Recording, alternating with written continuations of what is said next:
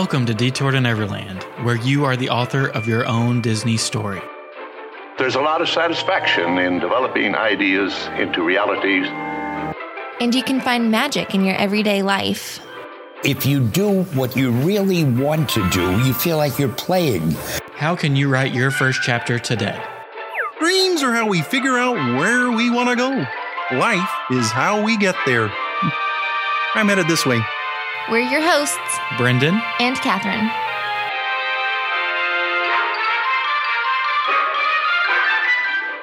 Welcome back to Detour to Neverland. Today is episode number 294, where we are going to continue our storytelling series with part three of The Pirates of the Caribbean. But before we move on, we are getting ready to go on our Disneyland trip later this month, and we could not have done it without help from our friend Hannah Little with Creating Magic Vacations. She specializes in Disney vacations, and her services are 100% free to use. Disney pays for it, you don't have to, and you get all the benefits of having someone in your corner to book your dining reservations, to make sure you're getting the best price, and to help you along the way to make sure that you're setting up for the most magical trip ever. So head over to littlebitofdisney.com, fill out that free quote portion. Hannah will be in contact with you there to get the ball rolling, get you some of that pricing information that you need, and then you can take off from there. So again, it's a little bit of Disney.com or hit the link down in our show notes and it'll take you directly there. So today is part three of Pirates of the Caribbean storytelling series. If you've missed parts one and two, probably suggest going back and listening to those. Our focus today is going to be on all of the different versions. So we've been focusing on the Disneyland version. So we're going to start talking about how did they get them into these other parks? What are the stories behind there? Then we're going to talk about the ride moving over to the movie franchise. And then we'll end it up talking about the future of the movie franchise, how the movie franchise has now went back and retroactively impacted the attractions. And of course, that's where we'll talk about Shanghai, which now I feel like when people talk about pirates, like Shanghai set the bar. As far as just everything. I mean, it was really cool. I watched a ride POV for the first time of Shanghai and we'll go into all the details later in the episode, but it was awesome. It was awesome. So let's start with how they got it. We left off kind of in its final form of how Disneyland got open, what took place, what the story looks like from that standpoint. And obviously, filling in the gaps, it was a massive success. It brought in so many different fans. It immediately became a lot of people's favorite attraction. It's kind of hand in hand with Haunted Mansion. We've kind of been playing with this idea throughout the previous two episodes is that they're done very similarly, but also so differently. And I think fans early on in Disneyland really appreciated the way that both of them told a story. And it kind of laid the groundwork that, okay, moving forward, as we expand in the theme park industry, these are two things that have to go with us. And that brings us to the Magic Kingdom in Walt Disney World. Next thing that's up on the docket, we've talked about that this was a big project that they were working on throughout this entire time period. And they had originally planned that Pirates of the Caribbean was not going to be part of Magic Kingdom. And I think it's for a pretty funny reason they thought geographically, because Florida was so close to the Caribbean, that people would just have no interest in a Pirates of the Caribbean attraction. And we have shared that fact before, and it's come back in episode number 198, actually, Big Thunder Mountain Railroad. We'll tie that together in just a second. I also heard this same quote, because that was a quote from Marc Davis. Mm-hmm. He said it was geographically too close that it's actually now they go back and they interpret it differently. And they're saying it was too close to Anaheim to put the same ride in the same country.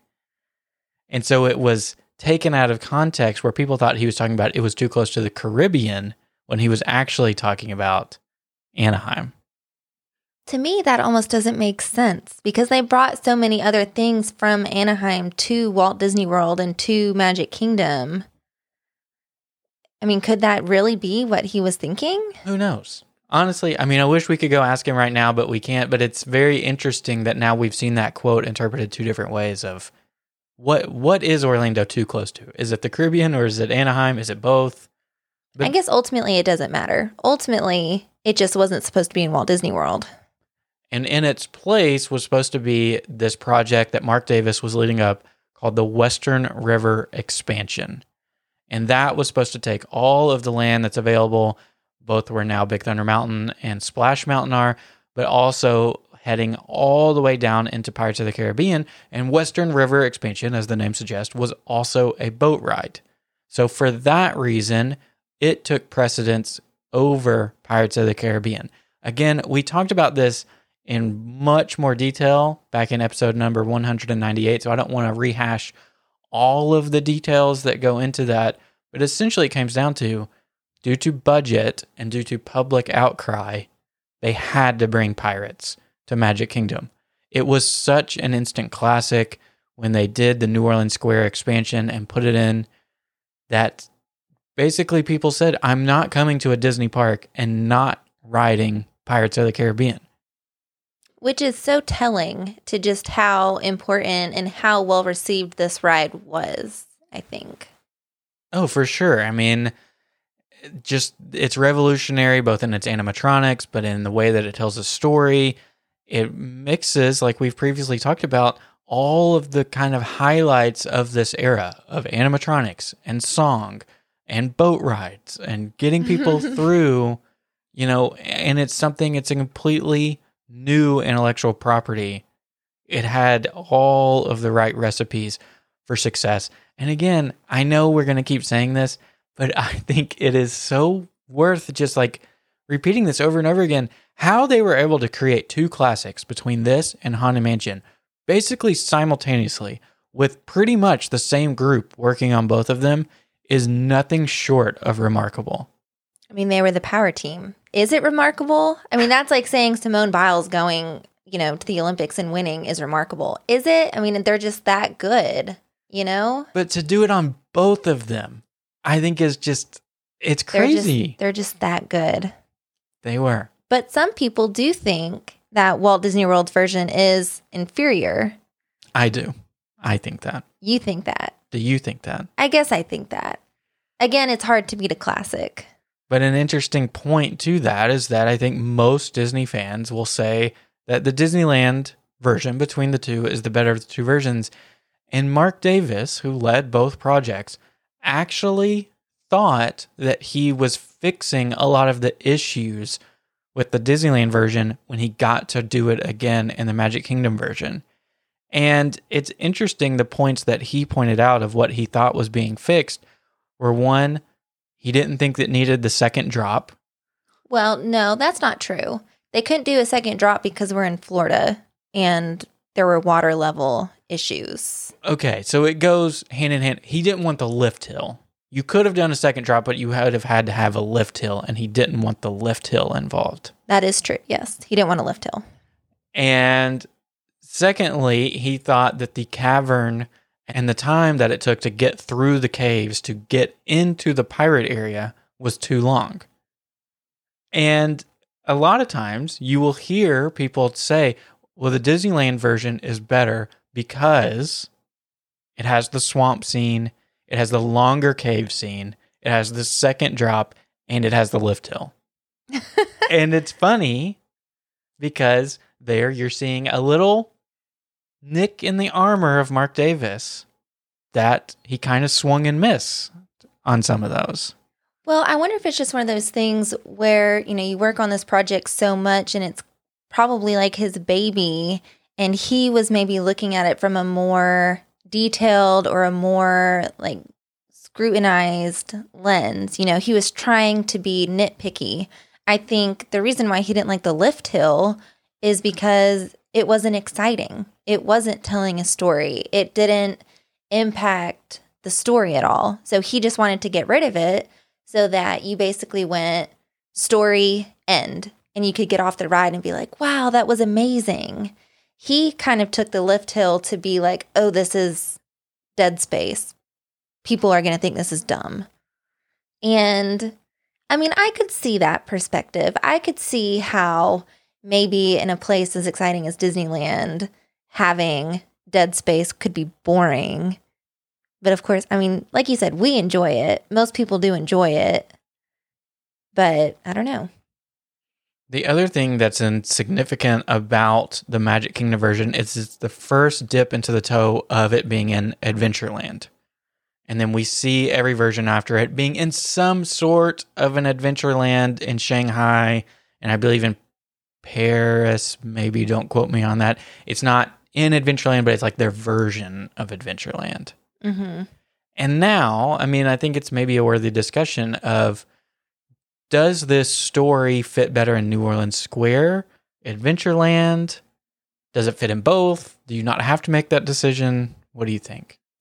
I mean, I do think to a certain extent you don't have to make that decision because I think that the way that Disneyland does it in New Orleans Square is so great. And we kind of mentioned that in the last episode how we were able to find a loophole almost with the history where the Spaniards did take over the French in that area of New Orleans. So historically, because that's what my brain kind of goes to, it does make sense.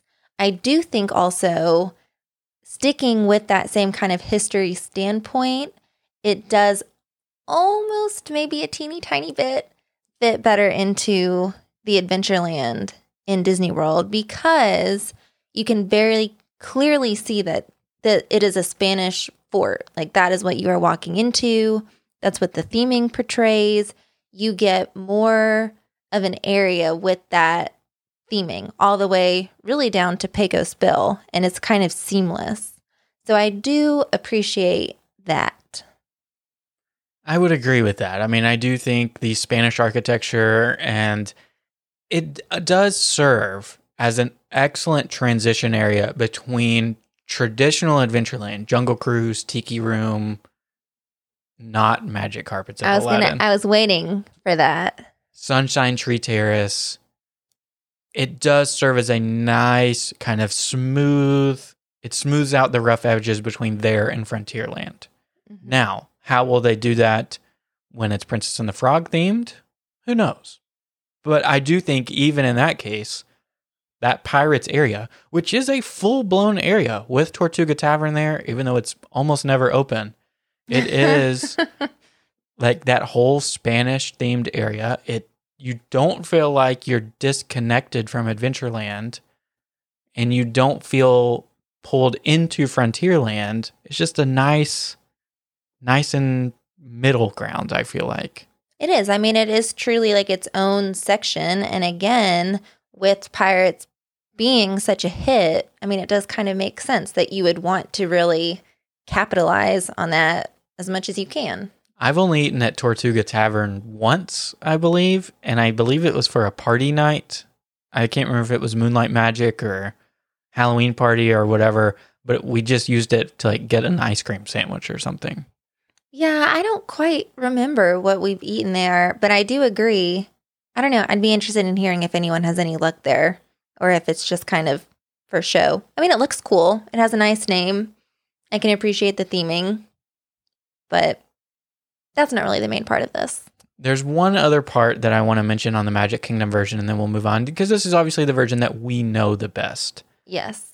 A big talking point throughout the queue is always when you come across the dungeon scene and you see the two skeletons playing chess. And many of you will know that that is a depiction of that they're at a stalemate. That if one guy moves one more time, his king is going to be taken out and the chess game is over.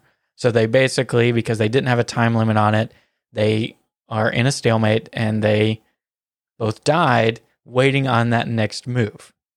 I feel like that's you must have read something different than I read. What I read was that it's like the never ending chess game. I don't know who it was, if it was Marc who figured it out, but there was a way, and I don't know anything about chess, so I could be completely making this up, but there's a way that you could put the pieces or the way that they were originally placed to where they could keep playing, but it would basically just keep going in circles.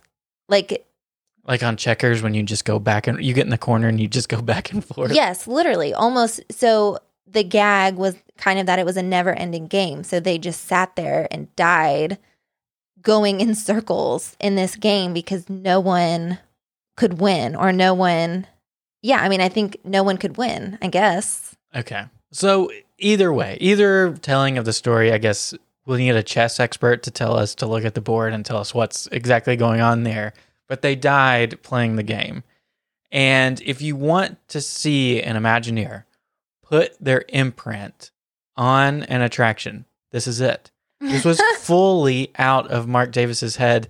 And he even had a quote saying that he pitched this to so many people and he explained the joke to so many people, and absolutely nobody thought it was funny besides himself. But, he did it anyway. But because he was the boss man, he still put it in there. And like, I can just picture him just walking through and just laughing to himself. Nobody else is laughing. But I just think it's so cool that in these creative spaces, they're able to do things like that. And that's that's literally just a gift from him that sits there and you can almost see, you know, that's part of his personality that's still with us. I like to think that Walt would have found it funny too. Probably. He loved little gags. I think that's why he liked Marc. Well, I mean, and the other part of this is there is a quote from Bob Gurr talking about Marc Davis and saying basically, Marc, he was fairly quiet. However, when he had a point to be made in a conversation, he would talk over anybody. He didn't care who it was, if it was Walt, if it was anybody. If he felt like his point was right in the conversation, he would not entertain anything else. And basically, Bob was saying that other employees would come in and be like, How do you ever work with Marc? Isn't he just the worst? And Bob was like, You know, you've learned after all these years that when he's so boisterous and so, you know, loud about a point, he's 99% of the time always right. And you just have to go with it. Wow, that's a tough pill to swallow sometimes. It's just so interesting to see their personalities of this classic group, you know, the nine old men and whoever, Alice Davis and all these people who worked on this. You can see little glimpses of their personality still come out 50, 60, 70 years later. So you've hashed out Walt Disney World. Let's go on to our next version Tokyo Disneyland. So, Tokyo Disneyland is important for the historical reference because this is the last version that Marc Davis personally worked on. So, by the time that Tokyo Disneyland was starting to take shape and the Oriental Land Company was working with WED and the Imagineers to get everything hashed out to get the park open, Marc had actually already officially retired from his full time position as an Imagineer at that point. However, he was still working on a contract basis for very important jobs, or maybe, I guess, a better way of saying is hand-picked jobs of things that he wanted to work on. And he initially was not going to be involved in the Tokyo Disneyland version of Pirates of the Caribbean because it was just, it was the third replica. You know, he kind of thought, what could go wrong? How what, can you mess this up? What could go? Th- yeah, exactly. And so the way that he described it was essentially WED put some young Imagineers in charge of it. They made some mistakes pretty early on. And there were also some cultural differences where the Oriental Land Company followed a pretty strict hierarchy. And a lot of times it was based off age. And so they had this gentleman working on the Pirates of the Caribbean attraction who was older in age and basically, the WED Imagineers and the other employees in the Oriental Land Company couldn't really challenge him on anything. And Marc was the only person who superseded him in age. And so when he came in, he was able to kind of take control and get it back on track. So it's kind of missteps by both the Oriental Land Company and WED really derailed it. And Marc came in and again, the book is called that we get a lot of this information from Marc Davis in his own words. So maybe there's an alternate version out there where he was very brash and, you know, clashing skulls together to get it done. But, but it didn't, that's not the depiction that it made it sound like in the book. In the book, it truly did just sound like a cultural difference, which is probably to be expected if you're going into some of these international parks. That's a very well known you know, part of Asian culture is you respect your elders. that the elders in any scenario trump everything else. You know, that's just pretty typical. So it's almost funny that they had to send the old guy in to get it done the way that they had envisioned it. And that's kind of what happened. They hit it off. I think they were able to see eye to eye because it was seen as being a more respectful relationship. Again, coming from the old guy. I would love to see who were the young Imagineers. Are they people that we know that kind of, you know, couldn't get it off the ground? Like, is it a young Tony Baxter? Is it a young Joe Rohde that go out there I And- don't know. and can't get things done? I'm sure we can find it out there somewhere. If anybody knows, let us know. yeah, that would be cool. Um, but again, Tokyo Disneyland follows the same sequential story. You start out not in the pirates area, they fall you into it based on a waterfall, and then you go through the scenes, and it's set up pretty much the same way as the Disneyland. And then we see them do that again in Disneyland Paris, this time without the help of Marc Davis. There, it definitely would have been Tony Baxter since he oversaw a lot of Disneyland Paris. So basically it's the same story. They but they had more room in Paris than they ever previously had. So it's a lot more open air. The uh, ship scene is a lot grander, people feel like, because there's a lot more open space that they had to deal with. And the drop is a lot earlier as well. So it just sounds like if it's not broke, don't fix it. Which again kind of makes sense based on kind of the outcry that they got from Walt Disney World. Maybe they expected international guests, you know, wherever it was, other parks to kind of experience the same thing if they didn't get a pirate ride. Yep. And so we've touched on every single park around the world except for two we talked about previously. In Hong Kong, they did omit this attraction because they didn't feel like it fit with the culture of Hong Kong because that pirates are a real threat that they deal with. And so they didn't feel like it was appropriate to put it there. And then Shanghai, which they took a completely different direction on, which we're going to save till the end of the episode. So, really, the next question that we have is okay, we have this amazing attraction that has this long standing history. It's well loved by everybody. They've replicated it four times. How do we take this attraction and turn it into a movie franchise? Because this is one of the interesting places where we get to see the ride comes before the movie. That very rarely happens. and very rarely happens successfully is a very important distinction. Looking at you, Eddie Murphy, I knew I was waiting for it. and looking at you, potentially Dwayne the Rock Johnson and Emily Blunt. No, that has to be good. It has to be good. Okay, It's Mary Poppins. looking at you, Kirsten Dunst in the Tower of Terror movie. Okay, fair enough. Anywho, there's been a lot of blunders, and this one was done right. So, the big things we have to talk about were who made this happen, and then, of course, we have to throw in our opinions a little bit. So, if we're talking about main players, people who helped move this along, we have Gore Ber- Verbinski and Jerry Bruckheimer, who were their producers. And then, as far as writers, Ted Elliott and Terry Rossio. I love these guys because not only did they write for the Pirates franchise, but did you know that they're also responsible for Aladdin and Shrek? Shrek, Shrek! a classic. What masterminds. These guys are great together. So it was kind of hard to pinpoint like whose light bulb idea it was. I'm sure there were tons of people who kind of came together and threw out this idea like let's make this happen. But I think a lot of it does just stem from the fact that the attraction was just so popular worldwide, like we mentioned. It was successful everywhere that it went. So, of course, it made a successful movie. And I think you can't understate how massively successful this franchise is. Even the fifth one made $840 million for the company. And by nobody's account, is that a good movie? The first three, I think, are amazing. Fourth starts to fall off. Fifth, you know, whatever. But I think that it's so important to understand that this was so important to turn around the live action movie business for Disney. If this didn't go well, we maybe never get a Mary Poppins Returns. We definitely never get a Jungle Cruise, and potentially down the road another Haunted Mansion movie.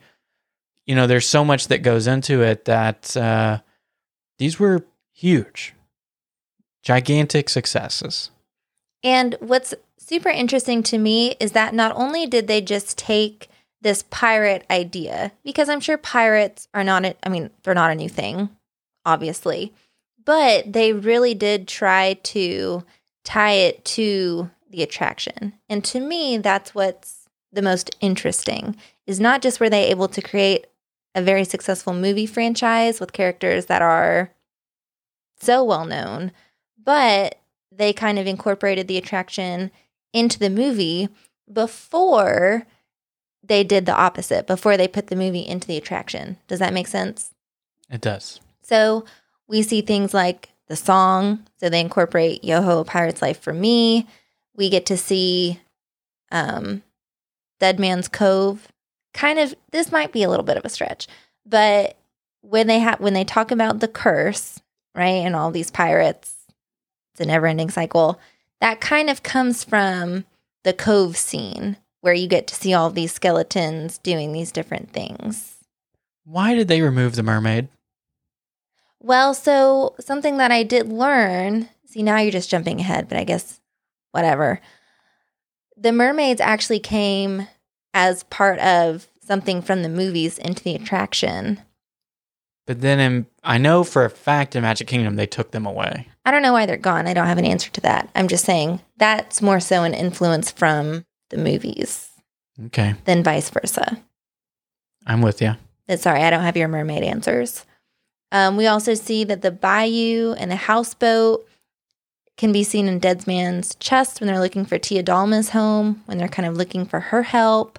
We get the iconic jail scene with Jack, where he's trying to, at first, he doesn't want to bribe the dog, but then he gets desperate and decides to bribe the dog. You get Gibbs kind of representing the drunk man with the pigs when Oh, Jack Gibbs first finds so him. good. Uh, well, he does redeem himself, I guess. And then you get The Dead Men Tell No Tales, which even ends up being one of the titles for the movies. And again, we know that that came straight from Marc Davis.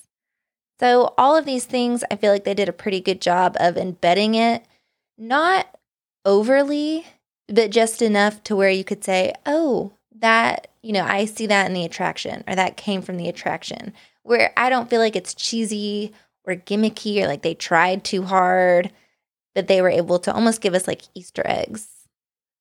Yeah, I mean, I think that's a very tasteful way of doing it, and I think that's honestly probably the same formula that they're going to try with Jungle Cruise, where they give you some iconic scenes we've already seen in the trailer. They're going to give you the backside of water quote Mm-hmm. in a different way of saying it, but it's a nice nod to this is where this came from, but we are fully expanding on it, and I think that's kind of the coolest part about this is that if you date it all the way back to when Marc Davis started working on these characters, he developed short little backstories for every single character that you can find in Pirates of the Caribbean. They either have a proper name or they're just known as the pig pirate, you know. but all of them have a little something to work with. And so who knows what that means for the future? You know, we're going to talk about at the end about future movies that they're working on. But, you know, you could, in theory, get a story based on Carlos. How did Carlos end up in the well? And why is his wife calling him a chicken? You know? Don't be chicken. Yeah. So I just think that's the that's where you see a lot of parallels between this and Haunted Mansion is that there are a lot of characters. Each of them we know just a smidge about their backstory. And with the right people in place, you can expand on those stories and tell something just fantastic. So if we start to get into our own thoughts, if, like you said, we have all of these pirates, they are helping to create the experience of you are witnessing all of these, you know, deeds that these pirates are doing. Why did they have to give us Captain Jack Sparrow? Why did they have to go that route instead of pulling from the attraction? Well, and I guess I'm going to steal this quote from you as we were talking about this before we were on air. They're kind of all too dumb to do it. You know, they're all depicted as that they're nasty and vile, and there's not really much redeeming about many of the pirates that you see in the attraction. And so I think for that reason, they could, those, that's why you get the side characters. That's why you get the Gibbs and the, you know, the other characters that they kind of reference in the movie. But not to say that Jack Sparrow is smart. I don't know. or not you- vile Yeah. or all those other things. But he has a redeeming quality and a knack for always winning after many failures in a row. Whereas a- it's, I think it would have been a harder stretch to do that with the characters that they had in place. So yeah, I mean, if I was in the room when they first made that decision, I probably said, "No, you have to pick someone from the ride as the protagonist of this movie franchise." But now we have the benefit of looking back in time and seeing that you couldn't have done it without Jack Sparrow. That's what I was going to say. You almost needed a character exactly like Jack. You needed him in order to keep the franchise going, to not make it a flop. Because you can't have a weak main character, Eddie Murphy. Again, we're looking at you. It just doesn't it doesn't work, you know? So I agree. They ultimately did the right thing, but it is interesting to look at a room full of pirates and think you couldn't have made any of these guys the head honcho. None of them were smart enough or clever enough or interesting enough. I don't know. So if you've been on a Pirates of the Caribbean attraction in anywhere besides Shanghai, well, even in Shanghai, after We're the, still not talking about Shanghai though. But after the year of 2006, you will know that they have decided to include some of the characters from the movie franchise and putting them back into the attraction. So we do get Captain Jack Sparrow in three locations. We get Captain Barbossa, and then in some of the fog scenes, we get Davy Jones and Blackbeard. So I guess I do remember some chatter at the time. We weren't nearly as involved within the community whenever this took place. We, Well, no, I would have been in middle school, so no. about was this appropriate? Should they be messing with a classic attraction like that by putting Jack Sparrow and Barbossa and, and whoever else in there? Now, I think they did it very tastefully because Jack is always kind of the secondary focus in a lot of these scenes. hmm He's just kind of he's there. He's there so you can see him look cool and that you know he exists in this world, but he's not drawing anything away from these classic scenes of Carlos or the dog scene or the auctioneer scene. Like he he's just kind of there along the way. Yeah, I think the big difference with adding in the movies into the already established attraction is that they did not completely throw everything out the window. They didn't say, oh, this is going to be a Pirates of the Caribbean ride. We have to tell the story of Jack Sparrow. You know, we don't even get a lot of the other significant characters. You know, we don't see Orlando Bloom in the Pirates of the Caribbean, which I'm sure a lot of people are disappointed about. Yeah, I was about to say you kind of sounded like you had some disappointment in your voice. Maybe I want to say, dang, I really wish we had Keira Knightley in there. maybe we need her too. But I think what's interesting about them adding it in, like you said, it was kind of done, I guess, tastefully, where you're not losing the story or the nostalgia of the original ride.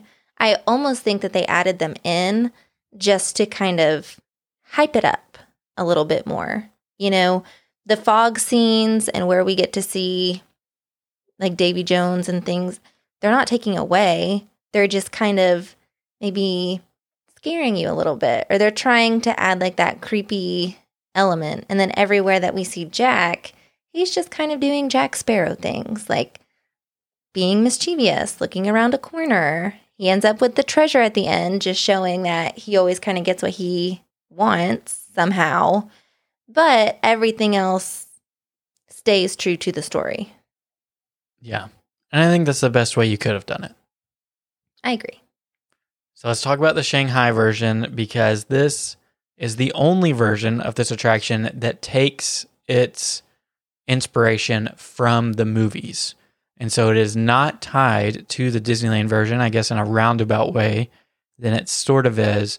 However, I think there's a kind of distinction here where in the Disneyland version and all the other previous versions, I guess I should say, there's an element, there's a hard cut between the rides and the movies where the movies deal with curses and magic and kind of things that are not to be believed. The ride does not cross that threshold at any point until they build the Shanghai version. Yes. So again, it can still be loosely historical. Shanghai takes all of that and completely throws it out the window to give you a brand new experience. And again, what I like about the Shanghai version is it's telling you a different story. It's not just a retelling of one of the movies. So the official title for the attraction is Pirates of the Caribbean Battle for the Sunken Treasure. And we don't want to spoil it here in this episode. We plan to go to Shanghai someday, so we will get to ride it in person. I'm sure some of you are going to go to Shanghai someday. You're giving me a look like you don't want to go to Shanghai. I just, we had never talked about this before. We're going to every Disney park. Oh, okay. And, but here's just a loose telling of it is that most of this attraction takes place underwater, in quotes. And I don't know It does that, take place underwater. It it's almost like giving Brendan gave air quotes in case you're wondering. It's almost like saying the voyage of the little mermaid is underwater. Like you are underwater. You are supposed to be underwater. okay. Sunken treasure, Brendan. Okay. And it's following a battle between Jack Sparrow and Davy Jones. The nice thing that I think about it, and again, this doesn't spoil anything, it ends in the same way as a nice nod to all the others. They're singing Yo Ho, a Pirate's Life for Me, and Jack has the treasure. I mean, and just everything about the attraction was stunning. I think they did a great job. And I think, you know, it gives you that immersion experience factor that Marc Davis was always going for. You know, it really puts you into that place so that you can feel like you are part of this battle. So I think here's kind of the opinion that I formed on this is that if they had not based this off the movies, if you took the auctioneer and you took Carlos and you took Captain Red and all these people from the attractions that we already knew and already loved and put them into this super souped up version with groundbreaking technology, it would have taken away from all the other attractions. So I think the hard cut to say, okay, this is now based on the movies instead allows them both to exist and both to be classics in their own way. Mm. You know, I had never thought about that before, but that's a really good point. Thank you, Catherine. no, but it's true because if Shanghai had this amazing Pirates version, then, you know, of course, people like us who appreciate the history and everything that went into the original would want to keep that. But at the same time, with Disney's idea of always wanting to move forward, you'd have to wonder if they would dismantle the original for the sake of like the shinier new thing. So, yeah. I mean, I think you can t- kind of see them do the same thing with Haunted Mansion. And I know people are rolling their eyes, but I always get all the different. There's Phantom Manor, Mystic Manor, whatever manor. They're all in the Haunted Mansion family, but as they progress technology, I like that they kind of distance themselves. They don't call it Haunted Mansion because then they'd almost be forced. People would say, oh, well, you see our Haunted Mansion in Disneyland, it's not up to par with the other ones. And they said, no, this is Haunted Mansion. That's Mystic Manor. That's Phantom Manor. And I think they can do the same thing here, Mm-hmm. where you still are preserving these attractions that if they ever take pirates out of Disneyland or Disney World, I think, in my opinion, I will riot. Because yes, there's a bigger, better, more souped up version existing out in the world, but it doesn't have the significance at this point in time that these Wherever. that- Walt Walt liked pirates, so I like pirates. Yeah. Now, there would be some people that argue that that same that logic only applies to the Disneyland one.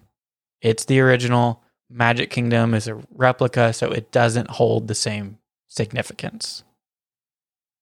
And I could Which I can partially foresee. I mean, if there was one park or one place that you should never take it out of, it would be Disneyland. which we have sort of formed that same opinion on other attractions. Like we were fine with Tower of Terror leaving DCA because the original is on Hollywood Studios. Now, if you take it away from Hollywood Studios, we're going to have a problem. His face, Brendan's face was so serious in that moment. well, just saying. But, you know, replicas, I feel like there's not as hard lines around them. I agree. So Any other thoughts on Shanghai version before we move on? No, I just think if you are not worried about ruining uh, the surprise or the magic or whatever, if you plan on going to Shanghai someday, then you should definitely go watch a video somewhere because it was super cool. My my jaw was on the ground. Even though it was in Mandarin. That that was okay. I didn't have to understand what they were saying to know it was cool. So, lastly, we just want to ha- end with a discussion about future movies because they are still pulling a lot of their inspiration from the attractions to move forward with this. So, we currently know that they are working on two Pirates of the Caribbean movies in development. The first one, originally, we were told that it was being written by Paul Wernick and Rhett Reese.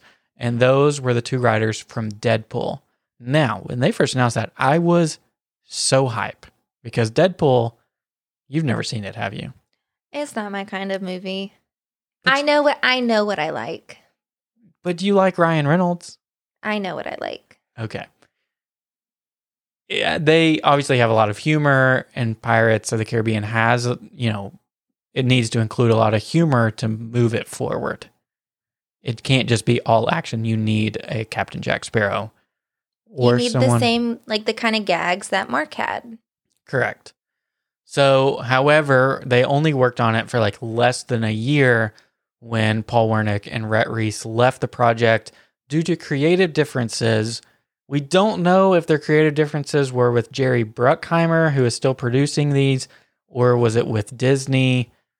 Who really knows? But they did leave, and now the project has been taken over by Ted Elliott, who Catherine mentioned before. He was the co writer for the original Pirates of the Caribbean trilogy. He left after the third one. And Craig Mazin, who wrote Chernobyl, which I have not seen Chernobyl, so I can't really comment on that. The only things that we do know about this movie going forward is that we believe it is Pirates of the Caribbean 6, insinuating that it is part of the same world that the first five have been a part of. But we do know that Captain Jack Sparrow will not be involved with it. Now, this is just my opinion, and I know it's maybe controversial still at this point in time, but to the best of my knowledge, Johnny Depp has been absolved of wrongdoings. If there is information out there that still points that he is, you know, a bad person, then I fully support the decision to not include him. But to best of my knowledge, he is okay. So are you saying there's the potential for him to return, or are you saying that's why he was taken out? He was taken out during the midst of all the allegations. Yes. And Disney has kind of drawn a hard line that they do not want to work with him going forward. There was a story up there of Jerry Bruckheimer was basically campaign, campaigning Disney saying, even if he's not going to be the focus, we need to have him in of some sort of cameo to just to prove that we're in the same world that Captain Jack was in for five movies, Mm-hmm. and Disney turned that down. I I mean, I guess to me it almost just sounds like a Star Wars kind of thing where even with these newer movies, now we did obviously get some of the same characters with Han and Leia and Chewie, but maybe it's just like in the future kind of thing. I mean, I don't know how what kind of timeline they could be working with if you're dealing with pirates, but I don't know. I to me, it's just a real shame because I think that's Johnny Depp's best role he's ever been in. wow, and you're a big Johnny Depp fan. I am. And again, assuming that he is a good person. If he's not a good person, then fine, be done with him, move on. But it's uh I don't know. I I'm not too confident that they will be able to pull this off. But this is the movie that we are pretty sure that Captain Red is going to be the focus of. Now, I am excited about Captain Red because it's rumored that Karen Gillan is going to portray her. She played Nebula in Garden Guardians of the Galaxy, and then she was also in Jumanji, the redhead. And you like her. I mean, everybody likes her. She's good at yeah, what she Karen does. Gillan is very good. So now, I guess that's my point: is that Karen Gillan and Johnny Depp would be the best case scenario, but it does not seem like that's going to come to fruition. Mhm. The other movie that we know that they were working on is the one that the rumors have been swirling about for quite a while now. That is going to be led by Margot Robbie as the lead actress, and is going to be written by Christina Hodson, who Margot Robbie previously worked with for Birds of Prey, the DC film about Harley Quinn. Have you seen that? No, Yeah, no, we don't do DC here. But I mean, that sounds promising. and that's kind of one that that might be the spin-off that they need to go a completely different direction. So I mean, away from Johnny Depp yeah, and Captain Jack. yeah. That might be true. If you had to pick one of those that you're more excited for, which one do you think? Um, red. I just think because that seems to have more of a tie to the attraction, and I like Karen Gillan more. More than Margot Robbie? I mean, I don't have huge opinions on these people. Okay, I was don't- just curious. I mean, yes, okay, you don't. You prefer Margot Robbie? I, I I don't have huge opinions on these people. Well, you made it sound groundbreaking, I don't know. I I don't know. but I Um, guess that's about it. That's kind of where we leave off with just knowing that Pirates has a very strong past history, but it seems like they also have a pretty strong, potentially strong future, which is cool to know that we are what 60, 70 years into this and they're still taking from some of those original ideas that we talked about. And so, I think our kind of parting thought as to you as the listener, and the whole point of this series is to make all of us better storytellers and to appreciate better story. I think the best way that you can do that is next time you ride Pirates of the Caribbean, just let your mind wander about these pirates. What's their backstory? Why are they looking this certain way? Why is their facial expression like that? You know, create your own stories about who these pirates are and where they came from and what their vile and nasty deeds were, you know, that got them to this point. And I think that is truly where Walt and Marc would have wanted to take you is to allow a lot of lateral movement in your mind and in your imagination about what this all is. Yeah. I mean, I can't really add anything to that. I think that's the whole purpose of any of this. And I think for sure, the next time that we ride Pirates of the Caribbean, there's going to be a lot more for us to A, see, and B, just think about. Yep. So if you enjoyed this three part storytelling series, we've never done three parts before. Let us know. Let us know your thoughts about, you know, how did this prepare you to ride Pirates of the Caribbean for the next time? Did we tell you information that you didn't know before or make you think about topics that you've never thought about before? That's what we want to hear. we are kind of eating our words. Longtime listeners will know in the past we've always kind of said we're not vloggers. We've tried it out. We kind of like vlogging. I know. Did we ever really try it out before? No, I think we just always put that label on ourselves that we couldn't do it. We did, and we are eating our words. We've been trying it out a little on our YouTube, and it is kind of fun. So we'll have to see what happens. So if you'd like to check those out, we have about four vlogs up there from the past month. We would love for you to subscribe, leave a comment, let us know how you like those. We're going to continue honing in that craft, hopefully be good just as good at that as we are at podcasting, which is maybe only marginally good. no, but we'll be the best that we can be, which is important. Yes. So we thank you guys so much for listening. If this has you wanting to plan your next Disney trip, definitely reach out to our friend Hannah Little with Creating Magic Vacations, little bit of Disney.com, or click that link down in the show notes. She will make sure that everything is taken care of for you. She might even send you pictures of her dogs, which is always very exciting. It's always a good added bonus. It is. You put that in the list of services. We'll send dog pics. Yes. So definitely do that. A little bit of Disney.com. And thank you guys so much for listening. We really enjoyed going through this three part storytelling series for Pirates of the Caribbean with you. On Thursday, we will have another trip report with our friends Andrea and Sean. You might know Andrea from Isn't It Neat Boutique. Wonderful ears, mi- mini ears that she makes. And they're going to be sharing their return to Disneyland, Avengers Campus, the food they ate, the drinks they drank, everything. We're going to cover that in Thursday's episode. So I hope you can join us for that. Thank you guys so much for listening, and we will chat with you real soon.